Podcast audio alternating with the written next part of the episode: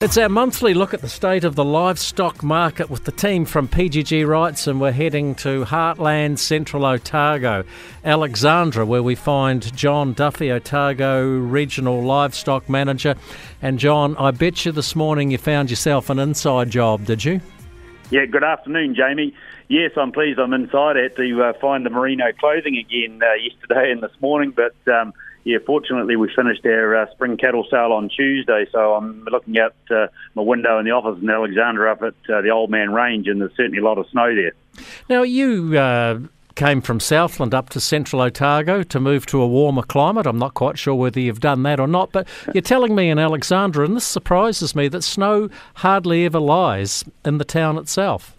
Yeah, well, I've been here uh, 20 years now, Jamie, and I think I could count on uh, one hand how many times I've actually seen snow lying on the ground in, in the town. Obviously, the hills surrounding, uh, you know, cop it a fair bit, but uh, yeah, quite unusual to have it down in the town, to be honest. There's a lot of farmers in your neck of the woods who are high country farmers uh, who will be lambing right as we speak. have you been talking to any of them? How are they getting on? Yeah, well, just talking to a few of my staff uh, this morning from all over Otago, really, and um, yeah, the high country guys, you know, up around the Marama and around the Lakes District and around here, Alexandra, a lot of them are really just starting to get into the lambing. But uh, yeah, no, you, you, the last couple of days, uh, it would be, it'd be very tough to uh, lambing or calving, for that matter, on the hill country. As you said, you've just finished the spring cattle sales. How did they go? Yeah, well, we had uh, we sold three thousand three hundred and fifty cattle at four different venues. Um, we started with South Otago at the Balclutha Sale Yards on the twenty first of September, and uh, had a yarding of thousand and twenty, which was a good sized yarding. Um, it would be the best crowd I've seen turn up at the Balclutha Sale Yards in a long time, to be honest, for a cattle sale. And it was also live streamed on bidr, so we had buyers from South and through to North Canterbury uh, watching online as well. And uh, it was a very, very good sale. So, a lot of interest in beef cattle at the moment, John. Yeah, well, down there that day, talking to buyers, there was quite a few there, especially chasing the two-year-old cattle. There's very few two-year-old cattle available, um, and uh, but they were chasing the short-term stuff, and quite a few of them had winter crop left over, so they wanted to utilise the winter crop. And at that stage, we'd actually had a few nice days, and uh, people were anticipating grass growth, uh, Jamie, and were you know thinking they'd get in and uh, buy some cattle before there was a lot of grass everywhere.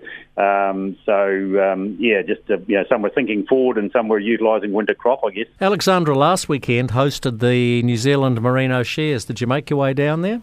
No, I didn't get to it, but uh, Graham Bell, our wool rep here, who's heavily involved and has been for a long time, I was just talking to him yesterday, and he said it was a great event and very hugely successful, and big crowds turned up with them not having it for the last couple of years, I guess, with any crowd. So, no, it was a, a big occasion, he said. Some of those shearers will be pretty keen to get going because she was a bit of a disrupted season heading into or doing the pre lamb.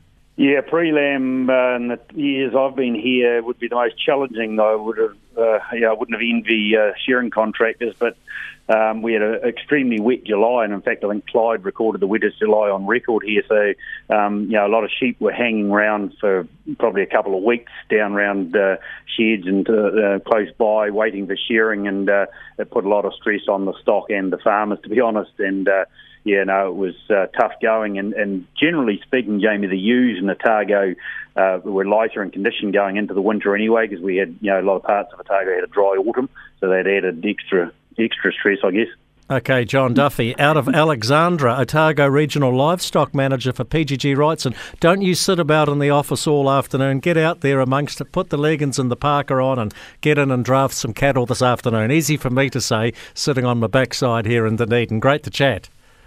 Yeah, thanks, Jane. I just uh, yeah comment the other um, good cattle sales that we did have. We had one at Palmerston covering East Otago, one at Mount Benger covering Central Otago, and one at Oamaru. And at all those sales, there was good crowds, very good demand for good quality cattle. And uh, I think farmers enjoyed getting out off the farms for a day and catching up with everybody during lambing and calving also. Good stuff. See you later. Thanks, Jamie.